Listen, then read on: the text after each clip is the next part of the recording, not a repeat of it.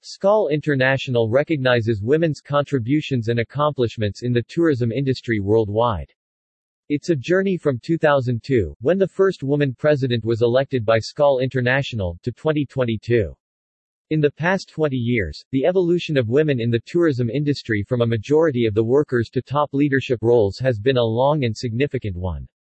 Things have changed quite a bit since 2002 when Mary Bennett from Galway, Ireland, was elected to be the first woman world president of Skål International.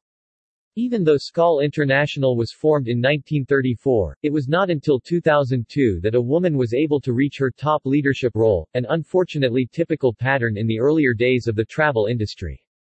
Today, Burcin Turkkan, current world president of Skål International, is the seventh woman to occupy this position since 2002, a clear indication that women have finally been recognized for their talents and leadership ability, thereby penetrating tourism and corporate leadership on a global level successfully.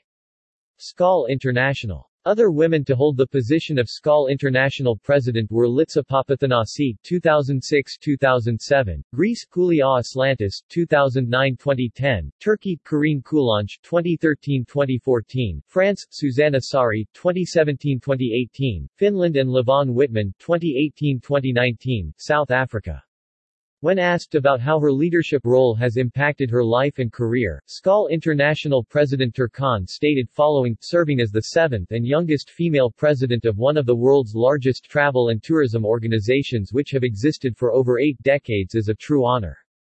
More than anything, I am proud to be the first female president from the United States on the Skål International Executive Board.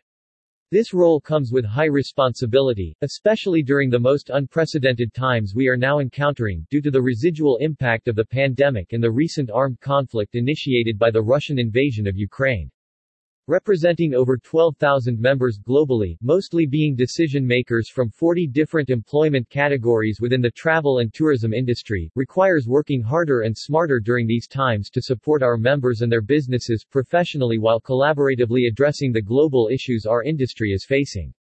Currently, SI is striving to show solidarity and support for our clubs adjacent to Ukraine who are providing humanitarian support to thousands of Ukrainian refugees crossing the borders in Europe, added Burcin Turkkan, President, Skål International.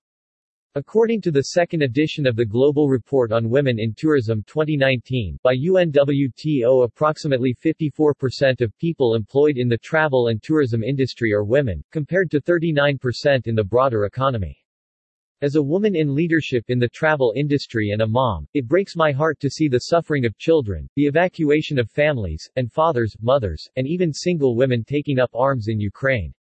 As much as this is an issue to restore peace which Skål International is on record to resolve diplomatically, what is happening in Ukraine is also a women's issue to address on Women's Day 2022. I call on all women, especially those in Skål International, to join with all our Skålleagues to help affected families get through this crisis.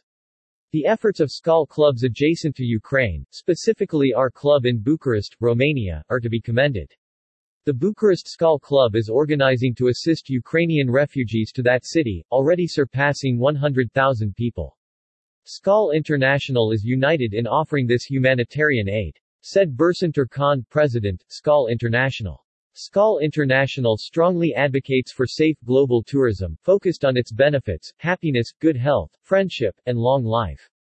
Since its inception in 1934, Skål International has been the leading organization of tourism professionals worldwide, promoting global tourism through friendship, uniting all travel and tourism industry sectors.